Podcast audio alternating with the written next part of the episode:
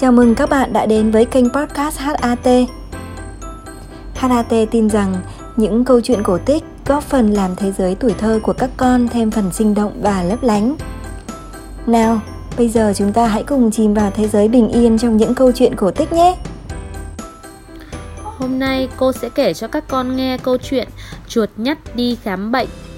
Có rất là nhiều bài học ý nghĩa và bổ ích. Các con hãy đọc và khám phá nhé. Phòng mạch bác sĩ Gấu rất đông khách. Các bệnh nhân nhí đều trật tự xếp hàng chờ đến lượt mình. Ngồi hàng đầu là mèo con. Chú được bố đưa đến khám vì bị sốt và sổ mũi. Do hôm qua mèo con mải chạy chơi ngoài nắng mà không chịu đội mũ nên đã bị cảm.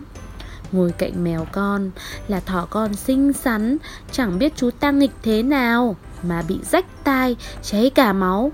Tiếp theo là heo con. Mẹ cô bé kể rằng chỉ vì quá tham ăn nên cô bé bị đau bụng.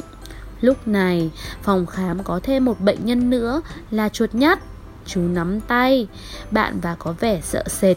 Thấy chuột nhắt bé nhất, bác sĩ Gấu hỏi thăm: "Cháu bệnh gì nào?" Chuột ấp úng trả lời: "Cháu bị bệnh, bị bệnh, sợ đi học ạ." À. Bác sĩ Gấu cười lớn rồi nói: "Không vâng lời bố mẹ, bị sốt, bị đau bụng là những bệnh cần phải chữa. Nhưng mà bệnh sợ đi học làm bố mẹ buồn nên là phải chữa ngay lập tức." Rồi quay sang mèo con, thỏ con và heo con, bác sĩ nháy mắt: "Các cháu nhường cho chuột nhắt khám trước nhé." Sau khi được khám, chuột nhắt phấn khởi ra về. Từ đó chú chăm chỉ đi học, không bỏ buổi nào. Câu chuyện hôm nay đến đây là hết rồi.